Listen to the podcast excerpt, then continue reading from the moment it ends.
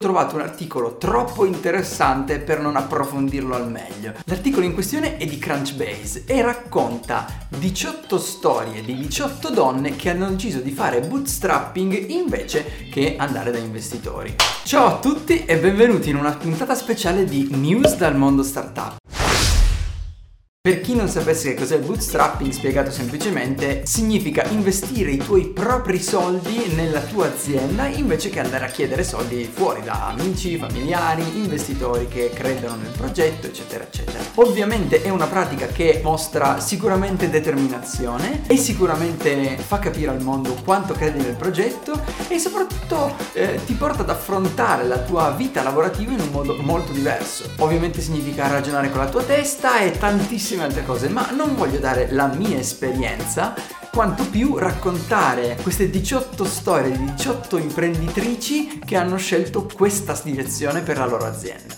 Cominciamo subito con Markeia Dickinson. Markeia è la fondatrice di Thermaband Inc, una femtech company che ha come obiettivo quello di dare un significato diverso a una fase più avanzata della vita delle donne, togliere lo stigma della menopausa e mettere al centro il benessere della donna in senso lato. Markeia dice che ha scelto di finanziare personalmente la propria azienda perché le ha dato la possibilità di concentrarsi sul prodotto, senza perdere tempo andando da investitori e cercare capitale. Lindsay Corbin invece è la fondatrice di Delegate.legal, un'azienda di stampo legale che anche lei ha bootstrappato, così almeno entriamo nella terminologia. Lei ad esempio ha scelto di finanziare la propria azienda da sola perché non voleva rendere conto a nessuno e voleva sentirla propria, non voleva chiedere il permesso per fare quello che voleva e soprattutto voleva che fosse al 100% propria. Circa Sina, chiedo venia se ho pronunciato il suo nome male, con ogni probabilità è stato così, è la fondatrice di Veneca e lei invece ha scelto di finanziare autonomamente la propria azienda perché cercava un modo veloce e semplice di testare la propria idea e avere dei feedback, quando invece ovviamente andare da investitori prende molto più tempo e quindi lei ha detto ok, faccio da me e cerco di validare autonomamente la mia idea. Ha creato la piattaforma, il suo sito con strumenti no code e ha trovato la sua strada da sola. Erika Ferz invece è la fondatrice di Moodalli, una startup che vuole cambiare gli ambienti di lavoro un mood alla volta. Erika ha scelto questa strada perché ha realizzato che spendeva molto più tempo a cercare investitori che non effettivamente a lavorare sul proprio prodotto e a migliorarlo. Passava le sue giornate a cercare di far sì che l'azienda raggiungesse determinati obiettivi semplicemente con lo scopo di poi andare a far vedere quei numeri agli investitori e quindi ha scelto il bootstrapping per potersi anche muovere al proprio ritmo, perché poi effettivamente un investitore è interessato a una startup o a un prodotto a determinate condizioni che magari però non sono quelle giuste per te, che non senti tue, e quindi anche per questo motivo è un'ottima strada. Gloria Chu invece è la fondatrice dell'azienda omonima che si occupa di PR. Peraltro loro lavorano esclusivamente con startup early stage con l'obiettivo di dar loro visibilità. Ha bootstrappato anche lei perché aveva bisogno di imparare dai propri errori, capire quali erano e di fatto migliorarsi di volta in volta, anche perché, come dice lei all'interno dell'intervista, l'imprenditoria è un viaggio e costruire la resistenza è il primo passo verso il successo, perché effettivamente se ne prendono di cantonate. Liz Long invece è la fondatrice di Learn How to Make a Product, che è un incubatore online per fondatori che si occupano soltanto di prodotto fisico. Lei nell'intervista, che vi lascio sempre nella descrizione, dice sostanzialmente che lei è una persona che è molto meno creativa quando è sotto pressione e un investitore per sua natura deve metterti sotto pressione, perché giustamente ti chiede la ragione di tutte quante le tue scelte, ti obbliga a dare conto della direzione che sta prendendo l'azienda, di tutti quanti i numeri che sta portando a casa, e quindi ha fatto questa scelta semplicemente per essere più rilassata e di conseguenza più creativa. Raquel Calderon invece è la fondatrice di Innata Style e la sua ragione per finanziarla da sola la propria azienda è stata che voleva essere a contatto con i propri clienti, non scalare subito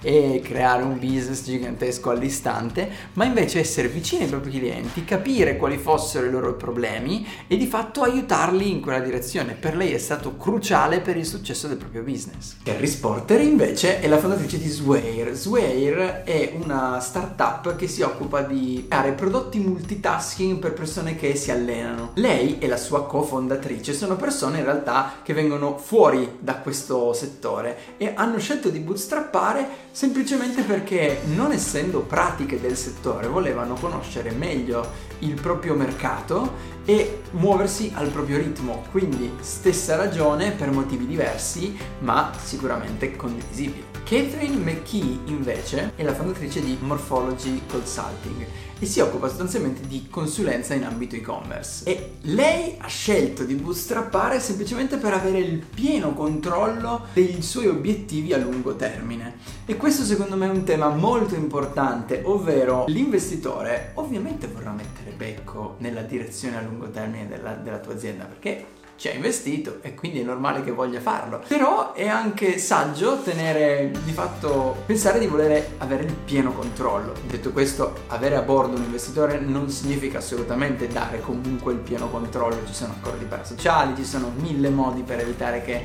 l'investitore faccia quello che vuole dentro della tua azienda, però effettivamente è un socio a cui devi rendere conto. Antonietta Adefela invece è la fondatrice di una startup che si occupa di creare soluzioni di learning custom per ogni cliente che incontra, e il suo obiettivo era semplicemente non avere debiti con nessuno, ma voleva qualcosa di suo, non che andare da investitori renda il progetto meno tuo, ma sostanzialmente lei ha scelto di partire con un primo cliente, risparmiare con quel cliente e poi reinvestire in un team andando avanti così.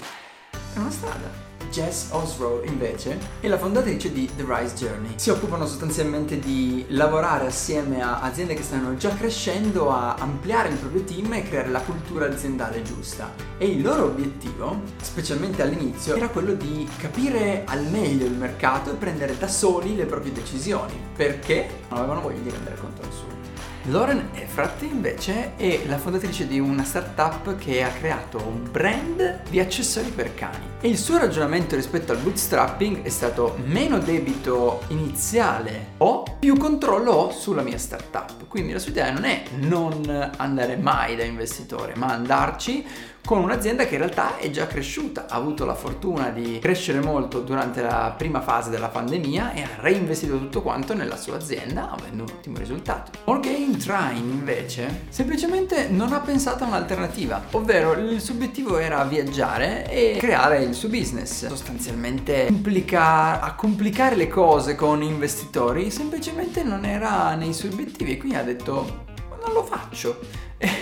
Anche questa è un'opportunità, e quindi ha optato per una gestione più semplice. Erin Alper invece è la fondatrice di The Upside, una community per esperti di settore. Lei anche ha scelto di bootstrappare, ma non tanto per l'idea dell'investitore classico, quanto più voleva essere libera di pivotare tutte le volte che voleva. Se non sai cosa significa pivotare, significa cambiare direzione, cambiare anche natura stessa dell'azienda, tutte le volte che voleva. Perché? Perché voleva un'azienda sua e non voleva dover pensare subito al profitto, cosa che tendenzialmente un investitore ti chiede di fare perché una volta che hai investito vorrebbe rientrare prima o poi. Amanda Black invece è la fondatrice di The Solo Female Travel Network, e lei invece ha scelto di bootstrappare semplicemente perché il suo progetto era profittevole dal giorno 1 e non ha mai sentito il bisogno di andare a chiedere soldi fuori. Questo lo leggo perché è difficile. The Jelly Stuffed Pilla è la fondatrice di Tribe Toads, un brand di lusso di prodotti di skincare, wellness, eccetera eccetera. Dico eccetera eccetera perché non capisco niente di quel settore e non voglio commettere errori. Il suo obiettivo invece è estremamente comprensibile. Una delle sue strategie era quella di andare a testare dei prodotti che coinvolgessero la cannabis. Lei ha scelto di bootstrappare per essere libera di sperimentare al 100%, e questa è un'altra visione, ovvero un investitore è un partner e ogni partner ha una sua etica. Se quel partner non è d'accordo, tu quella roba fai fatica a provarla, e quindi perché lei voleva semplicemente essere più libera. Alex Cooley invece è la fondatrice di AC Electric, un'azienda di consulenza a donne che sono più o meno a metà della propria carriera, cercando di aiutarle, supportarle nelle scelte migliori. Lei ha scelto di bootstrappare la propria azienda perché ha lasciato il classico lavoro che noi definiremo da impiegato per essere indipendente, e lei voleva esserlo in tutto e per tutto, quindi ha scelto di non andare a cercare investitori. Keely Specter invece è la fondatrice di Smart Planner Corp, un'azienda che si occupa di creare agende e planner per sostanzialmente rendere più efficace e felice il tuo metodo di organizzarti. Loro hanno scelto di non andare a chiedere soldi da investitori semplicemente perché volevano partire piccoli, hanno fatto un primo ordine di 1500 unità e volevano testare e continuare a reinvestire il profitto nel proprio progetto, e soprattutto non avevano delle metriche interessanti all'inizio per un investitore, quindi hanno detto faccio da me. Allora ragazzi, queste erano tutte le 18 testimonianze che comunque vi lascio nell'interessantissimo articolo di Crunchbase. Ognuna di queste donne ha lasciato comunque un consiglio che voleva dare, che io non mi sono sentito di ripetere, semplicemente perché è ovviamente la loro voce quella che conta. Se volete lo trovate nella descrizione dell'episodio. Ma non vorrei demonizzare nemmeno il bootstrapping. Il bootstrapping è una scelta, in qualche caso è una scelta presa da altri, nel senso che quando nessuno investe poi alla fine sei in qualche modo costretto a portare avanti da solo il tuo business. Come ogni cosa relativa alla tua azienda, è semplicemente una tua scelta capire che cosa fare. Nessuno può dirti vai da un investitore, non andare da un investitore. Devi capire quello che è meglio per te e per il tuo business, perché nessun business è uguale, non tutti i business devono essere bootstrappati o devono essere finanziati. Di fatto credo che la cosa da portarsi a casa da queste 18 testimonianze è che ognuno ha delle ragioni personali ed è importante fare delle scelte in quella direzione. Quindi ragazzi, grazie mille di aver visto il video fino a qui. Dalla prossima settimana torneremo con tutte quante le news del mondo startup, o se avrò tempo collezionerò una pillola velocissima, ma ad oggi non lo posso ancora sapere. Quindi ci vediamo al prossimo episodio. Ciao!